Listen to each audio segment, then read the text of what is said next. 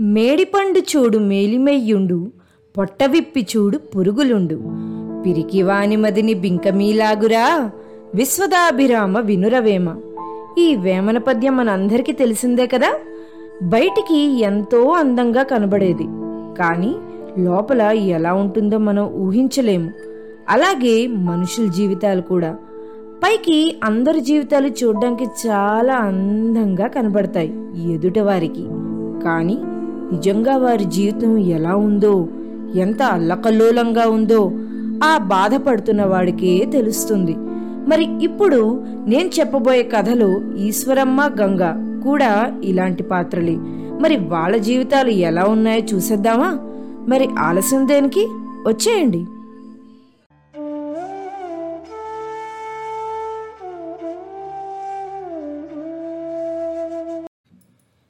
ఈశ్వరమ్మకి గంగింట్లో పని కుదిరింది. ఏడాది నుంచి చేస్తుంది. గంగ చాలా మంచిది. తను చాలా బాగా చూస్తుంది. పనికే ఏలైపోనాది. అయ్యో నా రాత దేవుడా ఏటా నేను నా బతుకు? ఈ తాగుబోతు మొగుడుతో ఏగలేకపోతున్నాను. నా బిడ్డను పోషించడానికి ఇళ్ళలో పాచి పని చేసుకుంటూ గడిపేతున్నా. ఈడు చేసేది మేస్త్రి పనాయే. ఆడకెళ్ళి కడుతున్నాడో కూలుతున్నాడో మాయదారి నా మొగుడు.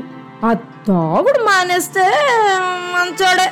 కానీ మానడే ఆ దిక్కుమాల అలవాటు నా కొంప ముంచుతోంది. ఏటో నాకు ఈ కష్టాలు.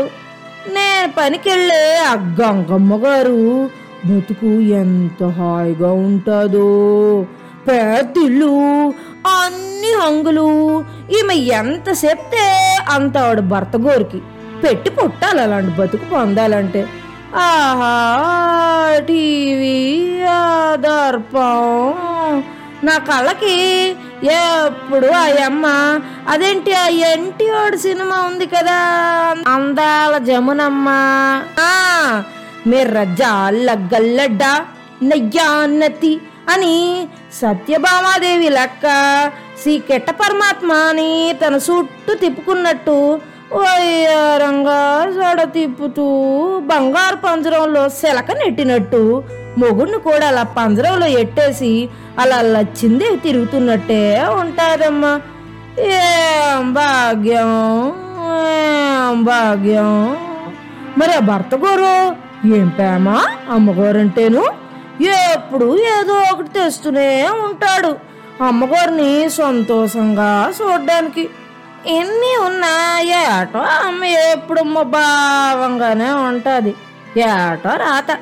ఉన్నదాన్ని అనుభవించడం కూడా శాత కాదు పిచ్చి మా తల్లికి. నాకే అలాంటి రాతుంటేనా? ఎగురు గంతేసిను. కానీ లేదే ఆ బెమ్మదేవుడు నా ముఖానికి తాగుబోతు మొగుడిని కట్టబెట్టాడు. ఓ సుఖం లేదు సంతోషం లేదు. మాయదారి సొంత మాయదారి సొంత. ఏడ చేస్తాం ఈ పాలు రాని అన్ని కడిగేస్తా. నా ప్రతాపం చూపించకపోతే నా పేరు ఈశ్వరమ్మ కానే కాదు. ఆడికి ఎలాగైనా బుద్ధి చెప్పి తీరాల. ఆ, అన్నట్టు పనికి ఏలైపోయినదేమిటో మాటల్లో మునిగిపోయాను. బిడ్డకి ఎంత అన్నం ముద్ద ఎట్టేసి త్వరగా పనికి పోవాలా. ఓ సిరితల్లి సిరితల్లి ఏడున్నావే? చాలు చాలు ఆటలు రా అంటూ కూతుర్ని పిలిచి అన్నం పెట్టి పనికి బయలుదేరింది.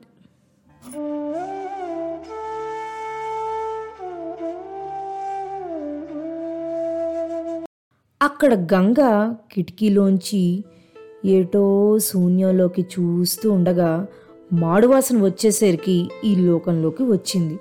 అయ్యో పొయ్యి మీద పాలు పెట్టాను కాఫీకి. ఏమైందో ఏంటో అనుకుంటూ పరుగున వెళ్ళి స్టవ్ కట్టేసింది. అప్పటికే గిన్నె మాడిపోయి ఇల్లంతా కొద్దిగా పొగ మాడువాసన పట్టేసింది. గిన్నెలో కొంచెం నీళ్ళు పోసి ఇక వచ్చి సోఫాలో కూర్చుంది. ఏంటో తన లైఫ్? అస్సలు అర్థం కావట్లేదు. అంత చదువు ఎందుకు పనికి రావట్లేదు? డబ్బుకి లోట్లేదు. కానీ ఆ హంగు ఆర్భాటాలు వెనక తన కన్నీటి చారలు ఎవ్వరికీ కనిపించవు. అందరి ముందు ప్రేమగా ఒంటరిగా ఉన్నప్పుడు పశువు కంటే హీనంగా ప్రవర్తించే తన భర్త రాకేష్. రాకేష్కి అన్నీ తనకు నచ్చినట్టే ఉండాలి. అది ఇల్లు సర్దుకోవడమైనా లేదా గంగ వేసుకునే డ్రెస్ అయినా. వంట ఏది చేయమంటే అదే చెయ్యాలి. గంగకంటూ కొన్ని అభిప్రాయాలు ఇష్టాలు ఏమీ ఉండకూడదు. చెప్పింది విని తల ఆడిస్తూ ఎదురు మాట్లాడకుండా ఒక బానిసలా బతకాలి. మొన్నటికి మొన్న రాకేష్ చెప్పిన పర్పుల్ చీర కాకుండా తనకు నచ్చిన లేత గులాబీ రంగు చీర కట్టుకుందని అప్పటికప్పుడు ఆ చీర విప్పించి దాన్ని కాల్చేశాడు. ఇంకెప్పుడు నేను చెప్పిన రంగు కాకుండా ఇంకో రంగు వేసుకుంటావా?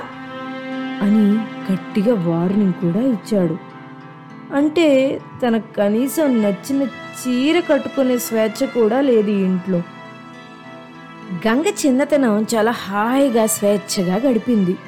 ఆడిందే ఆట పాడిందే పాట. కానీ తను టెన్త్ క్లాస్ చదువుతున్నప్పుడు వాళ్ళ తండ్రి మరణం కొంచెం కుదిపేసినా తల్లి వెంటనే అందుబుచ్చుకొని కష్టపడి తనని ఏ లోటు లేకుండా పెంచింది. తను కూడా చదువుకొని మంచి ఉద్యోగం తెచ్చుకుంది.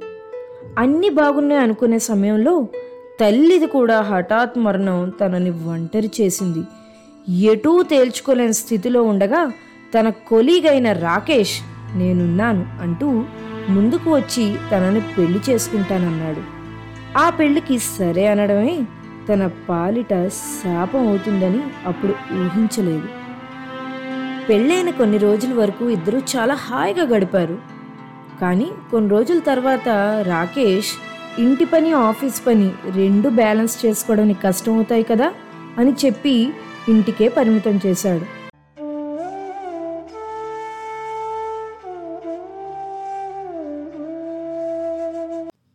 ఇక అప్పటి నుంచి మొదలయ్యాయి నరక యాతనలు మానసికంగా శారీరకంగా ఒకటేమిటి? అన్ని విధాలుగా హింసలు ఎదుర్కొంది. చెప్పుకోవడానికి ఆదుకోవడానికి ఎవ్వరూ లేక ఎలాగైనా ఇక్కడి నుంచి బయటపడాలి అనుకుంటుంది. ఏ జన్మలో ఏ పాపం చేసిందో దేవుడు తెచ్చి ఈ నరక కూపంలో పడేశాడు. ఆ ఈశ్వరమ్మ బతికే నయం. ఇళ్ళల్లో పనులు చేసుకున్నా స్వతంత్రంగా బతుకుతుంది. పిల్లని మొగుణ్ణి చూసుకుంటూ హాయిగా ఉంది. ఆ స్వేచ్ఛా స్వతంత్రాలు నాకేవి? పంజరంలో చిలకలా ఉంది నా బతుకు. కనబడ్డానికి సత్యభామ జీవితమే అయినా అసలు మాత్రం పశువు కంటే హీనమైన బ్రతుకు. కనీసం ఒక మనిషిగా కూడా నాకు ఇంట్లో గుర్తింపు లేదు. ఆయన ప్రవర్తన రోజురోజుకి విపరీత ధోరణిలో ఉంటున్నా అన్నిటికీ సర్దుకుంటూ ఆయన్ని మార్చే ప్రయత్నాలు ఎన్నో చేశాను. కానీ అవి సఫలం కాకపోగా మరింత వికటించాయి. ఇప్పుడు నేను ఏం చెయ్యాలి?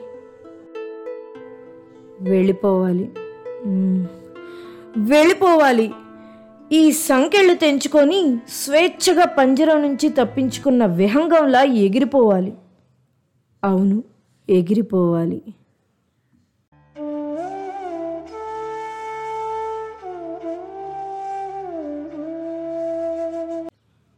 విన్నారుగా? ఒకరికి ఒకరు తెలుసుకోలేని కనిపించని బతుకులు బయటికి అంతా బానే ఉంటుంది. కానీ నిజాలు బయటికి రావు. ఇలా ఎంతమంది ఈశ్వరమ్మలు గంగలు మన చుట్టుపక్కలే మన ఇళ్ళల్లోనే ఉన్నారో? మోము మీద బలవంతపు నవ్వు పులుముకొని రోజు వారి పనులు చేసుకుంటూ ఎవరికి వారే ఇంకొకరి జీవితం ఎంత బాగుందో అనుకుంటూ కాలం గడిపేస్తున్నారు. మరి వీళ్ళు కూడా ఏదైనా ఒక ఉపాయం వెతుక్కుంటే ఎంతో బాగుంటుంది కదా? మరి ఫ్రెండ్స్ మీ అభిప్రాయం ఏంటి? జీతమే ఒక సమస్యగా మారి మన ఉనికికే ప్రమాదం వస్తే రాజీపడి సర్దుకుపోవాలా? ఎదురెళ్ళి పోరాడాలా? మీ విలువైన సజెషన్స్ అన్నీ మా ఫేస్బుక్ కమెంట్ సెక్షన్లో తప్పకుండా షేర్ చేసుకోండి. లేదా మీరు మా యాంకర్ యాప్లో వాయిస్ మెసేజ్ ద్వారా కూడా తెలియపరచచ్చు. ఓకే ఫ్రెండ్స్ మళ్ళీ నెక్స్ట్ వీక్ ఇంకో మంచి కథతో మీ ముందుకు వచ్చేస్తుంది మీ RJ Shilpa. Until then stay Yoon to our podcast Bommarillu Kathalu. This is RJ Shilpa signing off